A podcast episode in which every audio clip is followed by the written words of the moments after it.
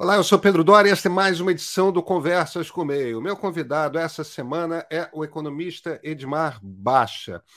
E o Baixa acaba de tocar um, um, um, projeto, são dois artigos, no final das contas, dois artigos acadêmicos. Um já foi publicado, o outro vai ser republicado, em que ele, em que ele simplesmente recalcula o PIB, a riqueza brasileira, em quase toda a nossa história de independência. Ah, o, o que ele está dizendo, em essência, é o seguinte a história que nós contávamos era o Brasil tinha ficado parado durante o Império, crescido só um pouquinho na Primeira República, de repente, a partir dos anos 30, com o Estado Novo, cresce, cresce, cresce, cresce e chega em 1980, para, estanca.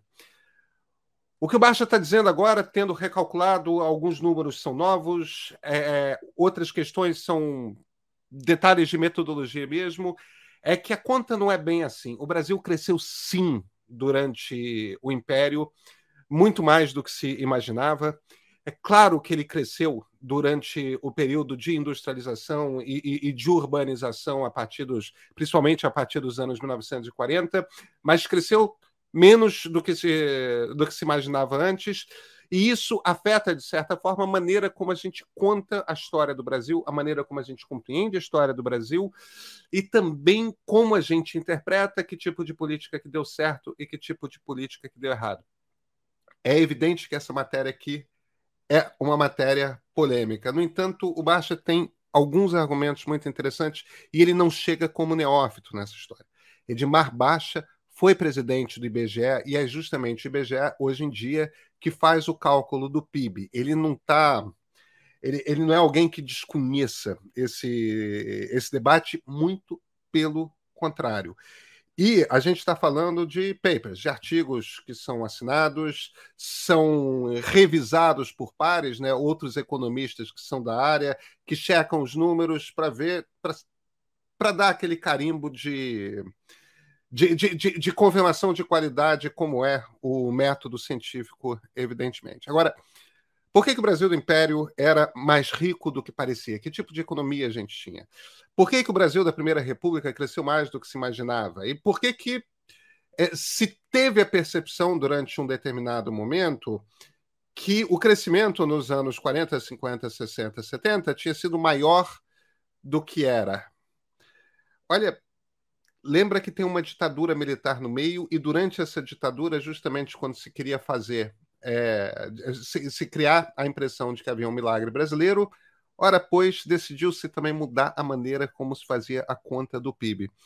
Edmar Baixa, também pai de um, do, do, é um dos pais do Plano Real, é o nosso convidado essa semana. Com a palavra a ele.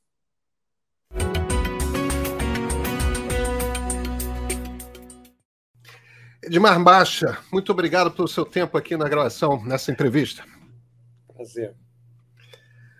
Baixa, eu li seu paper revisando, é, revisando os números do PIB de, de 1947 até 1980. É, é esse período né, do paper que eu li. É, desde é, na verdade, é desde o princípio do século passado, 1900 a 1980. Pois é, é, 47 é o momento que a FGV começa a fazer a contagem do PIB, não é isso? Isso, isso, porque na verdade são. É, só tem PIB de verdade de 47 para cá. Né? Antes de 47 foi um esforço é, do Cláudio Adar, numa tese que ele fez para a Universidade de Chicago, que ele procurou replicar é, a metodologia da Fundação é, para o período de 1900 a 1946. Pois é, porque tem uma, tem uma informação importante aí que eu não sei se a maior parte das pessoas, só para a gente uh, trazer essa introdução. Entre 1947 e 1980, é, os números, o cálculo do PIB brasileiro era feito pela Fundação Getúlio Vargas. A partir daí, a partir de 1980, é o IBGE que assume as contas, não é isso? É isso. Dizer, o IBGE, na verdade, é, assumiu as contas em 1986, comigo. É, e aí a gente retroagiu é, os cálculos a, é, a, partir de 1980. Pois é, então os números que nós temos hoje oficiais a partir de 80 são do IBGE e de 79 para trás, até 47, os números oficiais são da Fundação. Isso. Tá certo. o problema é o seguinte, o, o, o Baixa. Primeiro, eu peço a paciência que eu sou jornalista e eu cuido de tecnologia e de política, não de economia. Então, talvez algumas perguntas que eu te faça são, sejam um pouco elementares, mas a história que eu aprendi é de que, do ponto de vista econômico, nós tivemos um período extremamente medíocre no, durante o Império, em que a economia brasileira foi uma economia que não moveu o ponteiro. É, não chegou a diminuir, mas, mas ficou essencialmente no mesmo lugar ali de Pedro I ter declarado a independência até Pedro II puxar a cartola e, e, e rumar para a França. Aí, na República, o ponteiro começa a mexer, comércio cresce, o Estado brasileiro começa a se desenvolver, tem funcionário público tal, e, e de fato há um processo inicial de industrialização. A partir da Revolução de 30, aí o Brasil começa a crescer loucamente. E isso vai até 1980. Em 1980, a gente entra um novo período de mediocridade, é, é, em que a economia não se move. O problema é que a gente. Essa leitura que a gente faz da economia impacta diretamente o debate que nós temos sobre política, sobre política pública. E as contas que você e, e, e seus dois coassinantes ali do paper fazem levam a crer que a história não foi bem assim. É isso? É, é isso mesmo. Deixa eu, deixa eu começar a contar do começo. Claro. Isso tudo nasceu, esse projeto, nasceu de uma. É, o convite que o nosso saudoso Zé Murilo de Carvalho nos deixou aí recentemente, é, me fez para fazer uma apresentação ano passado na Academia Brasileira de Letras, da, das, quais ambos né, é, é, somos, somos, membros, né? ele e ele estava fazendo uma série sobre 200 anos da 200 anos da independência. E aí me pediu para fazer uma, uma, uma palestra sobre 200 anos de, de economia brasileira desde a independência. Então eu me juntei com meu é, amigo historiador Flávio Versiani, historiador econômico da UNB, e com um jovem economista lá do Paraná, Guilherme Tômbolo, econometrista que tinha feito uma tese em 1913, perdão, 2013. Aqui agora nós temos muitos séculos para considerar, não vamos nos confundir. Ele fez a tese em 2013 sobre revendo é, o PIB brasileiro desde 1800 até 1940. É, e eu tinha algumas dúvidas sobre esse trabalho dele. Entrei em contato com ele, disse que eu e Flávio estavam querendo fazer uma revisão, se ele gostaria de trabalhar conosco, ele topou na hora. Então, nós acabamos fazendo dois papers. Né? É, esse que você já foi publicado, que é sobre o século XX, de 1900 até 1980, e o outro que está em processo de. É, nós estamos ressubmetendo a uma revista internacional, deve ser publicado no começo do ano que vem, é, sobre o século XIX, de 1820 a 1900. Né? Então, é, é um projeto que vem de 1820 até 1980 dividido em duas partes. Essa parte que você viu foi a parte que foi publicada. E, e a motivação era justamente essa sua, né?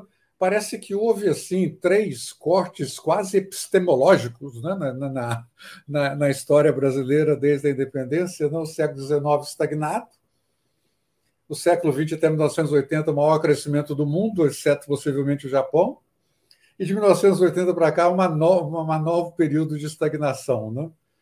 É, eu, eu, sempre achei essa essa divisão tem um pouco de natureza não faz saltos, sabe? A história também não. De repente, né, quando é revolucionário, mas o Brasil nunca foi muito revolucionário, né? As nossas transições sempre foram meio que pactuadas, né? É, na elite, né? é, e sem grandes mudanças estruturais. Né?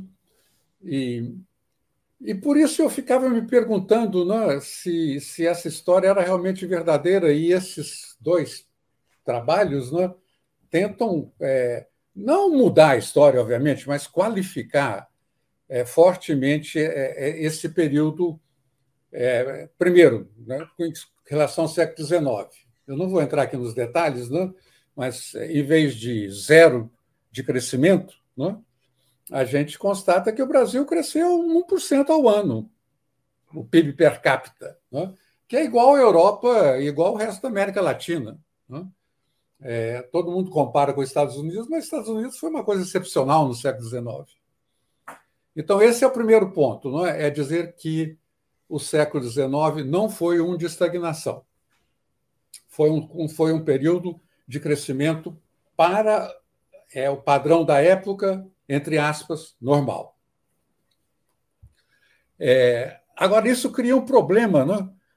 porque se o Brasil, de fato, tivesse crescido tanto no século XX até 1980 como diziam as contas nacionais, né? e em 1980 nós éramos ainda um país de classe média baixa. Né? Isso quer dizer que no começo do século nós éramos muito pobres. Né? É, para ter crescido tanto e ainda está ainda rastejando. Né? É, e isso implicava que, se houvesse crescimento no século XIX, no começo, no, no final do século XVIII, nós estávamos abaixo da subsistência.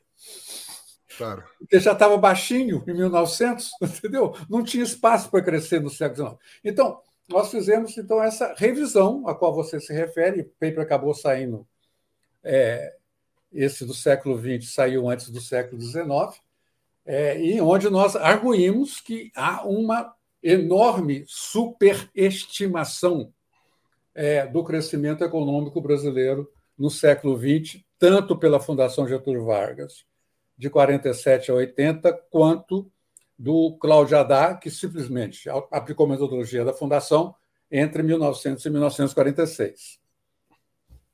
Então, vamos, vamos, deixa eu, me ajuda aqui a, a entender isso, entender o que é a economia do Brasil nesses períodos. No século XIX, a gente era um grande exportador de café. Era o principal produto de exportação brasileiro. É o café que representa esse crescimento de 1% ao ano durante os dois impérios, os dois reinados? É, o café é um fator fundamental, né? porque a produtividade do café, né? é, estudo, nós citamos diversos estudos nesse sentido, né? é, o valor da produção é, por trabalhador do café é muito maior, é 50% maior do que o valor da produção por trabalhador do açúcar, que é o que o café fundamentalmente substitui né, entre 1820 e 1850, né, e depois só fica café daí em frente. Né? É, então, é, essa questão do café é muito importante. A outra bastante importante que o pessoal não leva em conta é que, ao lado dessa economia exportadora, né? é, existe uma pesquisa muito fundamental do Roberto Martins, um historiador lá de Minas Gerais, que ele tem um livro chamado Crescendo em Silêncio, que, ao contrário do que o Celso Furtado presumiu, né? depois da época áurea do ouro, que Minas, segundo Furtado, teria retroagido para uma economia é, de subsistência, na verdade, o que o Roberto Martins demonstra é que a economia mineira continuou muito pujante, porque ela passou a ser a fornecedora privilegiada da corte no Rio de Janeiro, quando a corte se mudou para cá em 1820 com uma enorme demanda, é? e foi Minas. É? E isso ele documenta pelo seguinte: é, houve uma enorme é, importação de escravizados da, da, da África, 2 milhões entraram aqui durante a primeira parte do século XIX. Para onde eles foram? As pessoas falam, foi para o café. Não, foi. Na verdade, o grosso foi para Minas Gerais e não para café. foi para atender essa demanda do mercado interno. Então, havia o mercado interno também em, é, em crescimento, dado o impulso né, da vinda da corte para cá e depois a independência, enfim. O Brasil, ao contrário dos países latino-americanos, nós tivemos diversas é, rebeliões, é, mas ela se manteve né, é, como, como, uma, como uma unidade. Né? Então, então, esse é o primeiro ponto. Né? Isso é muito importante porque, em geral, todo mundo concorda que a segunda parte do século XIX foi de crescimento, né? por, inclusive por essas razões, pelo, pelo, fim da escravidão progressivo, a partir de, é, de 1850, onde se fez, fez o ventre livre, né? Isso, é.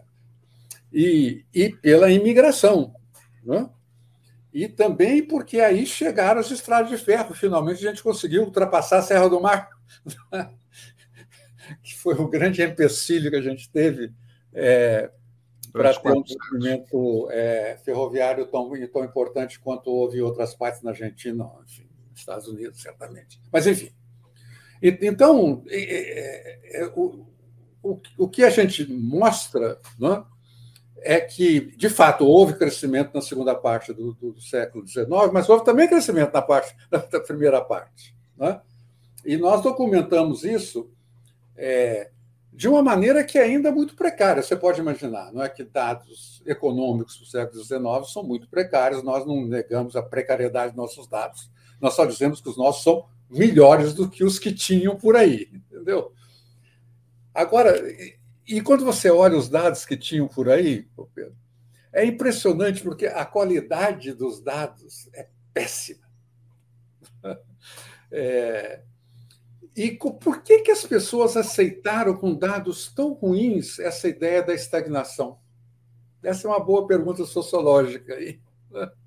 E eu, eu tenho a, a seguinte suspeita, porque no século XIX se juntaram três coisas Primeiro, era monarquia, não era república. Ninguém não gosta de monarquia, gosta de república. Não é isso? Era escravidão, não era capitalismo. Ninguém não gosta de escravidão, ninguém gosta de capitalismo.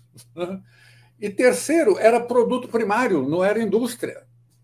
E ninguém não gosta de produto primário, gosta de indústria. Então, quando você junta as três coisas, monarquia, escravidão e produto primário, e fala da estagnação, todo mundo concordou. Entendeu? É, sem ter evidência, for, evidência numérica é, minimamente razoável.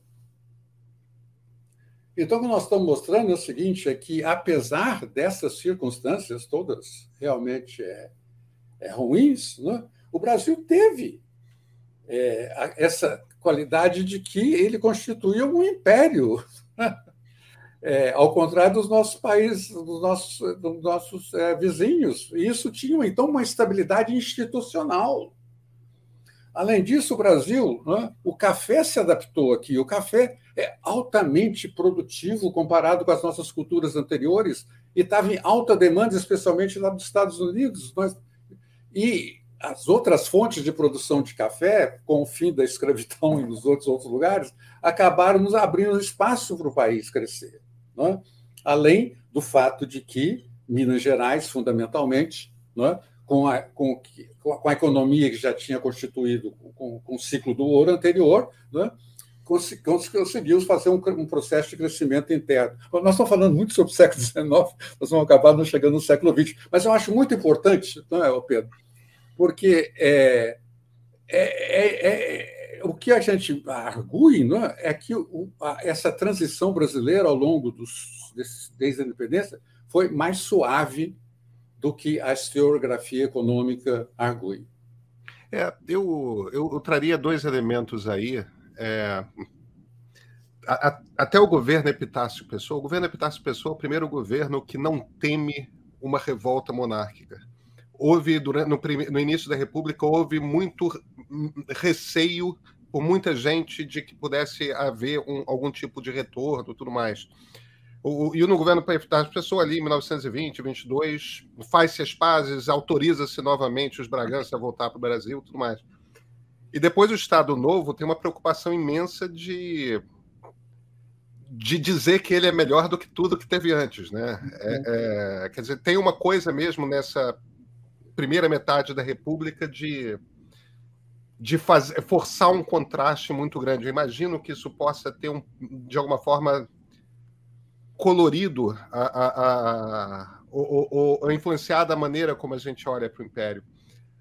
Agora, o Samuel Pessoa faz uma comparação muito interessante, que eu acho que reforça o ponto que você faz, que é o seguinte: se o Império tivesse crescido tão pouco, não faria nenhum sentido é, italianos, alemães, europeus em geral terem migrado para o Brasil, que seria um país absurdamente mais pobre dos países que eles estavam deixando, né? É como se fez no final do século XIX, início do século XX.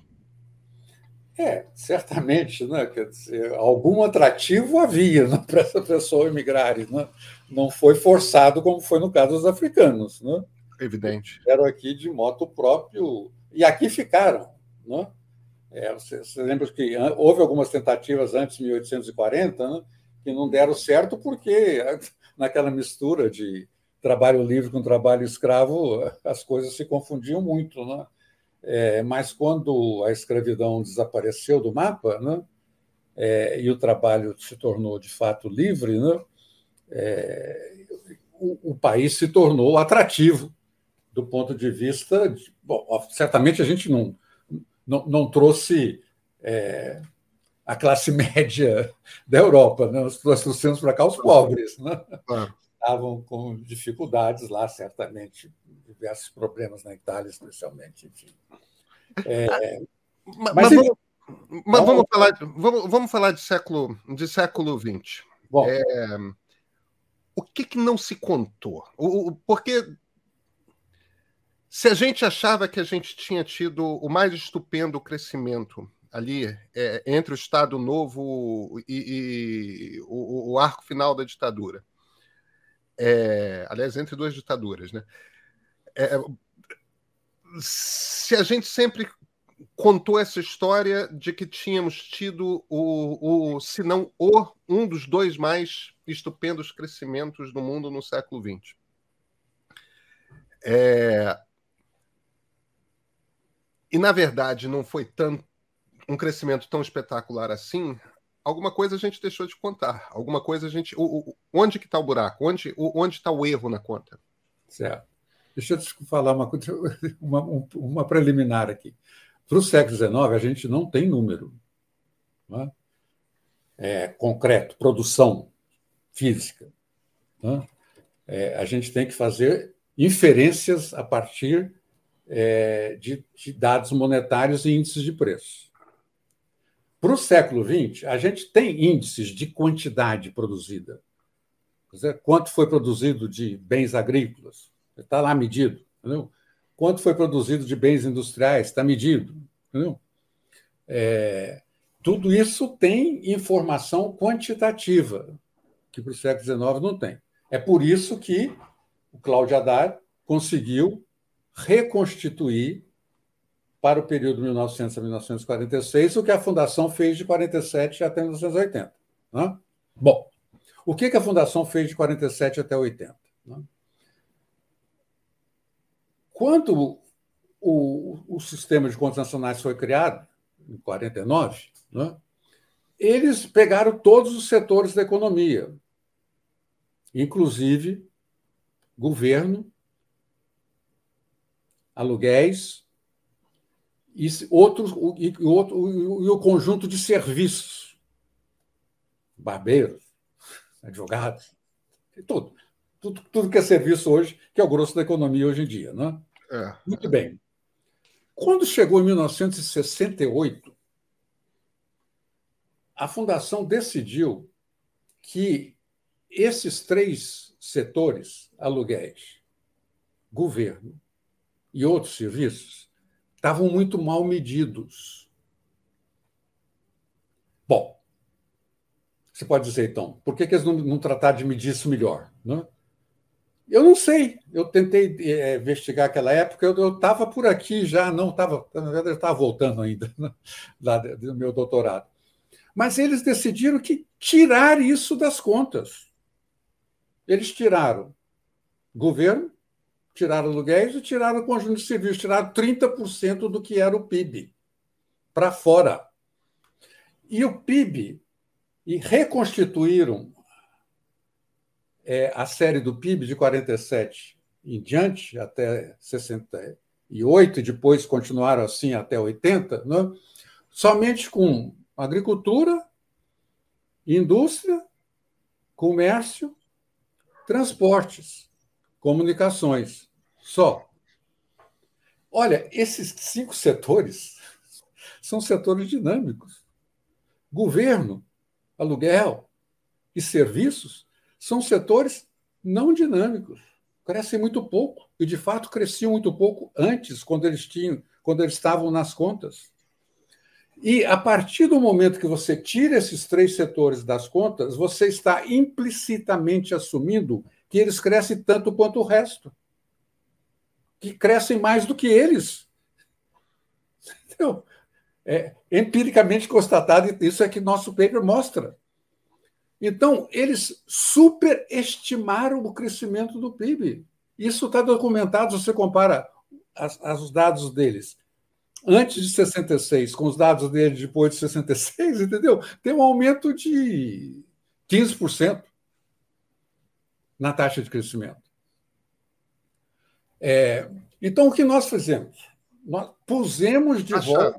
Me, me perdoa, deixa eu te é, interromper, eu vou pedir para você continuar a sua explicação. 1968 não é um ano qualquer, né? É o ano que a ditadura fecha. É o ano é do AI-5. É, é, o ano que começa o milagre. Eu, eu, eu resisti fortemente à tentação de não associar essa decisão com o desejo da ditadura de mostrar serviço. É, eu não eu não estou tentando afirmar ou extrair de você essa. Mas é um momento em que, quando você sai do Costa Silva e, e, e vai para o Médici, que é justamente essa transição ali, 68 a 70, a ditadura começa a ter uma preocupação de reafirmar sua qualidade. É, é, a, ditadura vira uma ditadura de propaganda de forma muito mais uh, virulenta do que antes, né? É, inclusive com as cinco, né? Não, a parte começa com as cinco. Né? É, é, é, é, você quer começar a controlar a informação, parte do AI-5 é, é, é, censura às artes e à imprensa, você come, e, e, a academia, evidentemente, você começa a controlar a informação e começa a fazer propaganda de governo desenfreadamente. Uhum. Você não faz essa correlação, você apenas constata que ela está lá, é isso? É, eu constato e mostro que é, o Mário Henrique Simonsen, né, quando faz o Brasil 2001, é, com as contas antigas, que incluíam serviços, ele se surpreende do Brasil ter crescido tanto. E diz isso, as contas parecem não estar muito boas, o Brasil não pode ter crescido tanto. Já em Brasil 2002, um é de 69 e outro é de 74. No Brasil 2002, já com as contas novas, com um crescimento maior, ele diz o seguinte: ah, o pessoal está tá achando que está chamando isso aí de milagre.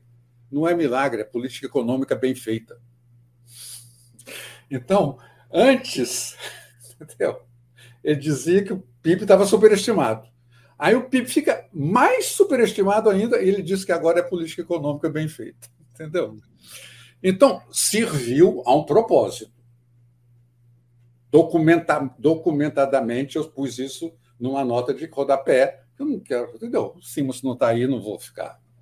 É, tem maior respeito por ele, entendeu? Meu professor, querido. É, então, eu, eu, eu não.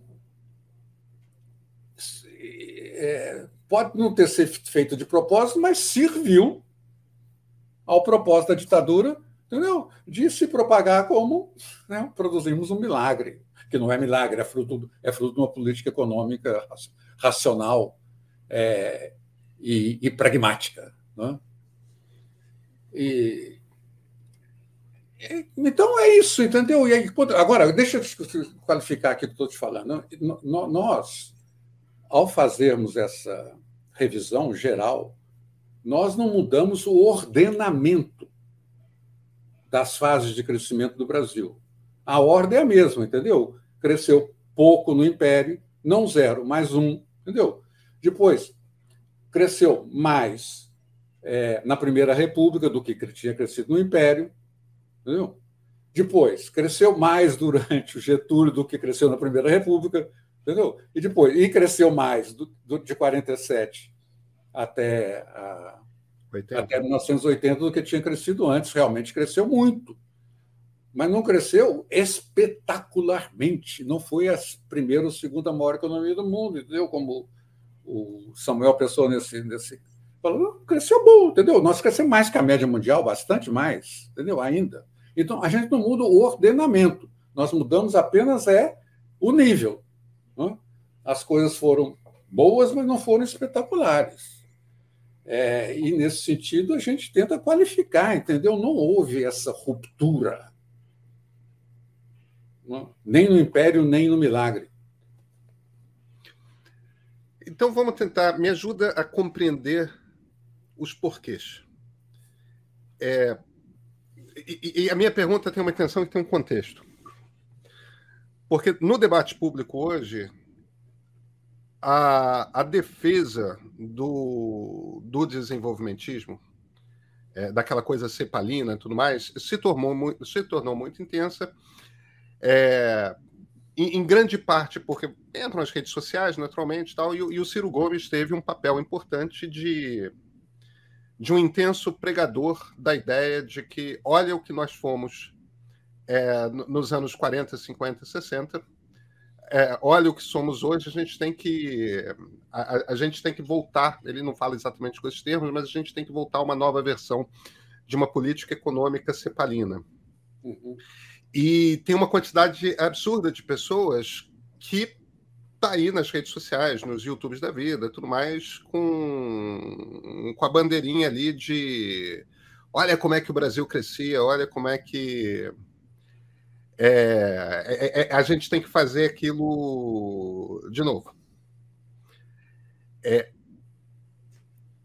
o que, que aconteceu para o crescimento do Brasil? Como é que você explica aquele momento e o momento atual? Como, é, como, é que você lê economicamente? Porque se houve um bom crescimento, embora não tenha sido espetacular, mas se houve um bom crescimento, por quê? O que, que aconteceu? Eu acho que aí entendeu? nós já tínhamos feito essa qualificação antes. Entendeu? É, um, uma coisa é você é, sair da pobreza e virar classe média. Entendeu? É, com dado um mínimo de governabilidade é, e de organização institucional, essa transição basicamente envolve tirar gente do setor rural e colocar na cidade. A cidade tem uma coisa chamada economias de aglomeração. Entendeu? Eu interajo. Hoje em dia não mais, porque nós estamos interagindo aqui é, sem estar presentes. Não é? Mas as cidades são muito mais produtivas que o campo. E cidades, incluindo indústria e serviços, são mais produtivas que a agricultura. Então, na hora que você faz esse movimento, que foi extraordinário no Brasil, de ser uma economia basicamente é, de base rural para uma economia basicamente de base urbana, hoje 80%, 80, mais de 80% da população está em cidades, né? essa, esse mera, essa mera transferência de pessoas aumenta o nível de renda e é uhum. suficiente para você sair da pobreza para ir para a classe média. A urbanização, junto com a industrialização e a expansão do serviço. Muito bem. Quando você está na classe média, aí a coisa fica difícil. Como está difícil agora na China. Né? Como é que você sai da classe média e dá o pulo para ser rico? Quer dizer, aquela velha armadilha das rendas médias, né? A armadilha da renda média, do, da, da qual somente muito poucos, muito poucos países conseguiram sair no século XX, no pós-guerra. Né? Tem lá o pessoal do petróleo, mas isso não conta, né? aquilo ali é posto de petróleo. Fora eles, né? eu só vi 12 países no mundo que conseguiram fazer essa transição. E sabe o que, Pedro? Hum. Todos eles o fizeram se integrando na economia internacional. O Sudeste Asiático exportando indústria, é, a periferia da Europa exportando serviços de mão de obra e Australásia, Austrália, Nova Zelândia e Noruega na base de extraordinária dotação de recursos naturais muito bem administrados. É, mas todo mundo. Então, o meu ponto sempre foi esse: né? todo mundo que fez a transição a fez via comércio internacional. Nem todo mundo que se abriu para o comércio internacional virou rico. México está aí. Não? Se abriu para o NAFTA, continua patinando. Mas, então, não é suficiente, mas é necessário.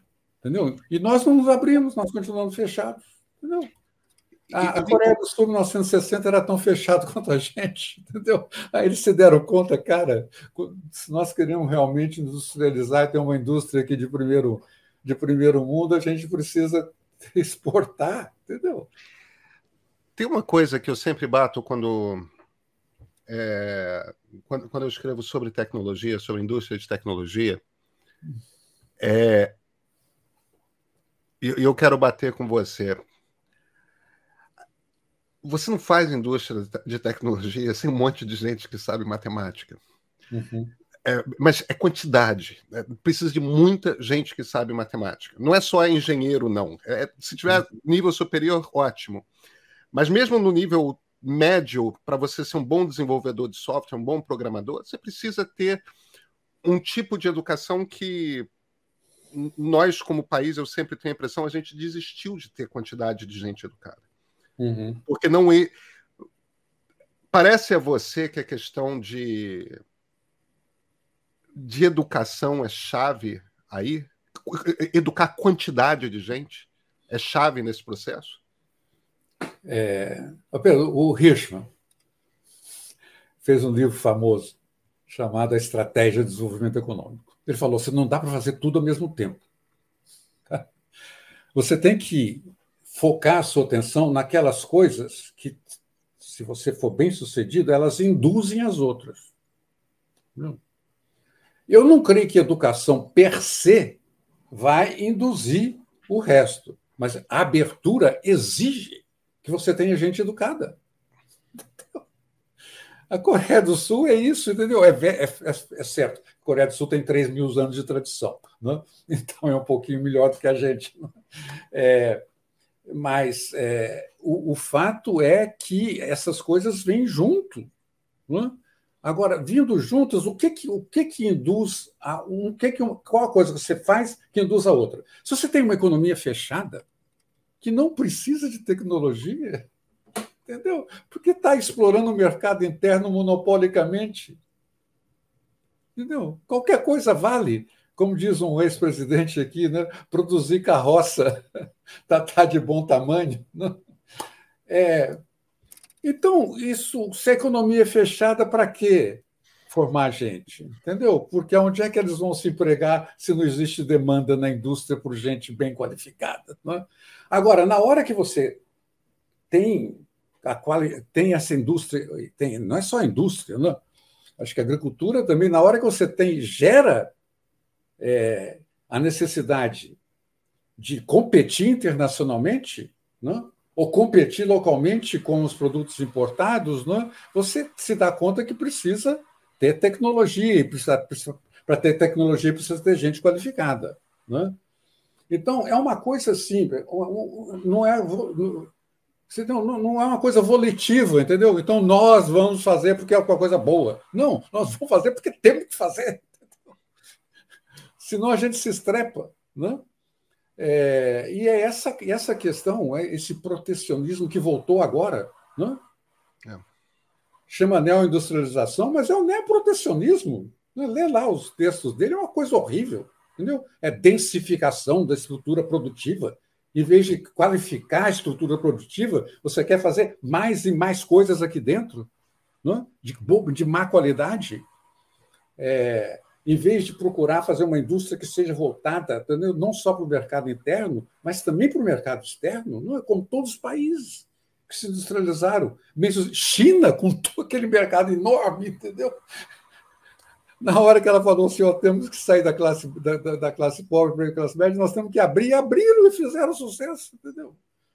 É, aproveitando a mão de obra barata primeiro, mas depois, dada a, a natureza do processo internacional de, é, é, exigindo que eles qualificassem a mão de obra ao longo do período, que estão qualificando ainda, entendeu? Mas agora estão entrando numa área mais complexa. Né? É, e vamos ver como é que eles conseguem sair dessa. Especialmente porque eu ainda confio, entendeu? Que você, como com ditadura, você não consegue fazer a transição para a classe rica, a menos que você seja um posto de petróleo. Entendeu? É bem, essa, essa pelo menos é a tese do Fukuyama, né? De que é, é, democracia liberal com economia de mercado é a, a engenhoca que consegue fazer essa é, é, é esse salto. A, China pode desafiar ou não nessa tese. A gente ainda vai ter que a gente ainda vai ter que ver. Por que te parece que esse debate é tão travado no Brasil, hein? Qual, qual é a sua leitura que você faz? Não, aqui, obviamente, tem essa visão que eu espero com meus trabalhos, e especialmente esses dois últimos, é? É, consiga qualificar de que o passado da industrialização foi uma maravilha e, esse, e o presente é um, é um horror. Entendeu? E, e, lá atrás, quando não tinha industrialização, também foi um horror. É? Então, eu acho que é importante isso. A nível das ideias, é? Qualificar essa, essa percepção ideológica. Muito bem. Tendo dito isso, é, aqui a força dos interesses corporativos que se apoderaram do governo, tanto de dentro dele para fora da sociedade e da sociedade para dentro do governo, a força dos interesses corporativos é muito grande, porque o país é um país relativamente grande é só 2,5% do mundo, não é isso? Mas é grande, 2,5%, tem, tem, tem 200 milhões de habitantes, enfim, tem um PIB, um PIB, um PIB de classe média. Então, tem um mercado razoável para essa elite que o controla. Não é? e, e os interesses são muito poderosos a política industrial brasileira é totalmente condicionada aos interesses das associações industriais. Nem Paulo Guedes entendeu? conseguiu abrir essa economia. Entendeu? Ele se. E, e, e, agora, sempre tem uma desculpa. Né? Agora nós estamos atacando essa grande desculpa deles, que é a tributação. Que é verdade que a indústria é mais tributada mas é mais tributada tanto os produtos industriais locais quanto os industriais importados. Entendeu? Então, o que faz é que nós temos pouca indústria relativamente à indústria e serviços, não em relação ao que nós importamos de produtos industriais. Ponto número um. Agora,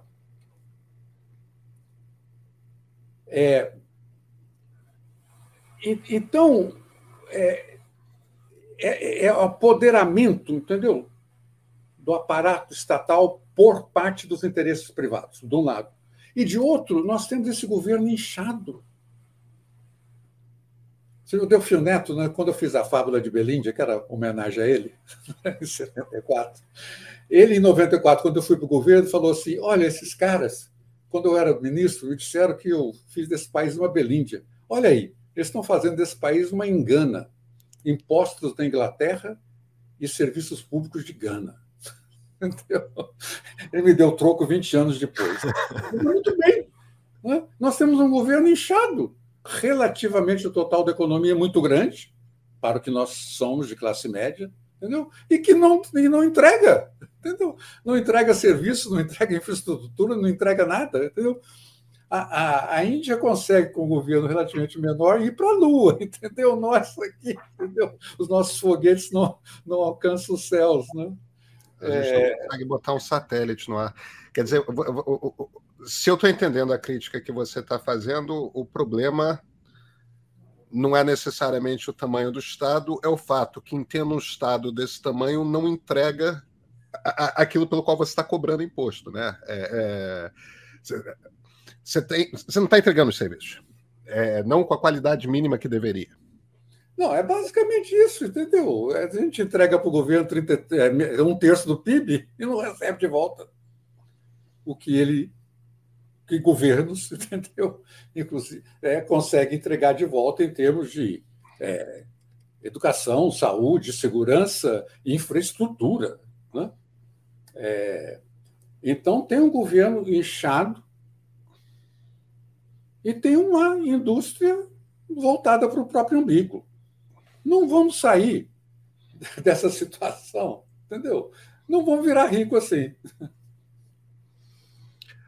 Baixa, eu, eu, eu tenho que te perguntar se você é otimista ou não, para a gente começar a encaminhar para o fim aqui da conversa. É... Você fez o diagnóstico aí. Como é que você vê as perspectivas de futuro?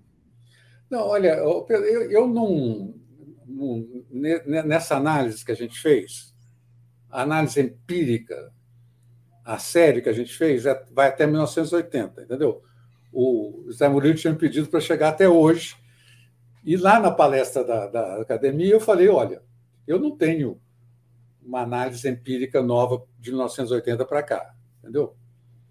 É, eu desconfio que nós crescemos mais, entendeu? O Braulio Borges está fazendo uma pesquisa que ele vai arguir, quando sair, que nós crescemos mais do que está nos, nos números atuais. É o que? Economia informal?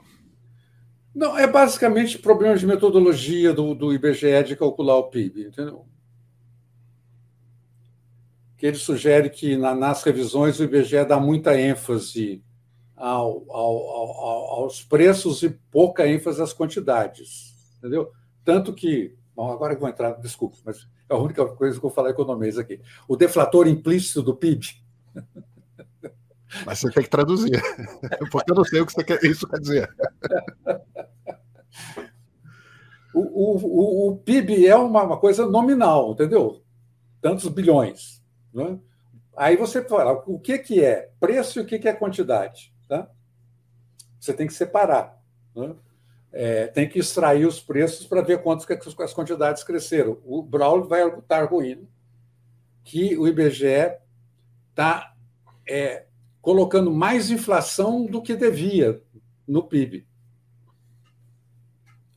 É, tanto que esse deflator implícito do PIB, que é a maneira que eles calculam o PIB real, do PIB nominal, divide pelo deflator e calcula o PIB real, é, ele, ele cresce mais do que os índices de preço que estão aí na praça. Entendeu? Muito bem, mas eu não estou não discutindo isso. Agora estou falando, de 1980 para cá. Primeiro, acabou a ditadura. Segundo, acabou a inflação. Terceiro, mal que bem, nós conseguimos abrir a economia um pouco, que era 7%, exportação sobre importação do PIB, hoje é 25%, graças ao campo. E nós privatizamos. Então, tanto os preços quanto a qualidade dos produtos que nós temos hoje é melhor do que nós tínhamos há 30 anos atrás. Bem melhor. E, e a vida das pessoas melhorou, né? No, no, no... Olha o que nós estamos falando aqui. Imagina se tivesse Telebrás. Ah. se nós estaríamos falando aqui desse jeito. Entendeu? É... Então, o, o, país, o, país era um país muito, ainda muito mais isolado do que é hoje e muito mais estatizado.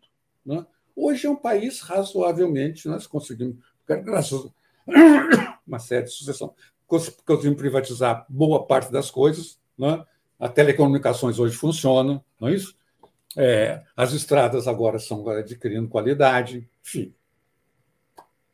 Então, tem, tem, tem melhoras, entendeu? Que, melhoras que não são captadas no PIB, em termos da qualidade e da diversidade de produtos que estão disponíveis para a população. É?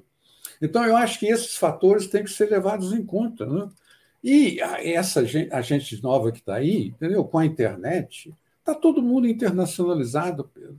Não. Eventualmente, né? eu fico irritadíssimo quando eu vejo o governo querendo de todo jeito taxar as encomendas do andar de baixo, lá dessas. É, é, AliExpress, sim, essas coisas. E, e, e, não quer taxar o, a, o free shop do, do, dos ricos. Entendeu? Por que, que não põe 20% sobre o free shop? Entendeu? É um absurdo. Um governo que se diz de esquerda, entendeu? E quer taxar lá embaixo, não, de, não quer taxar lá em cima, ele diz que quer taxar os ricos. Não. Então, eu acho que tem, tem essa coisa é, muito entranhada né, no Brasil, que é essa força da elite, entendeu? E não é elite assim, os ricos, entendeu? É, é a elite também das corporações petistas. É, que impedem progressos. Funcionários públicos que se organizam, é, é isso que você está se referindo? É, é toda uma corporação que, que impede que você tenha um, esse governo inchado. Entendeu? Por que, que a gente não consegue fazer uma reforma administrativa? Para valer. Entendeu? E põe esse governo para funcionar de forma eficiente. É que as corporações internas não, tem, não, não deixam. Isso tudo é. A, isso é o sangue do PT. Né? E o PT também, isso é uma coisa que eu acho um total absurdo, porque quem sofre com essa protecionismo brasileiro é a classe média e baixa, que não tem acesso aos produtos bons que os ricos têm quando viajam lá fora ou quando compram tudo é, na, na, nos free shops. Por que, que o PT resolveu adotar o protecionismo como bandeira? Quanto ele. Por quê? Ah, bom, é verdade, porque a origem do PT é a indústria automobilística, entendeu? E, na verdade, não são só as multinacionais que se beneficiam. Também os, os funcionários dessas multinacionais também se beneficiam. É? É, então, tem essa problemática. É? é infelizmente, é? esquerda e direita se unem na defesa dos interesses corporativos. É, nós vamos conseguir algum dia? Sei lá, eu vou batalhar até o final. Certo. Edmar Baixa, muito obrigado pela conversa. Ok, um abraço.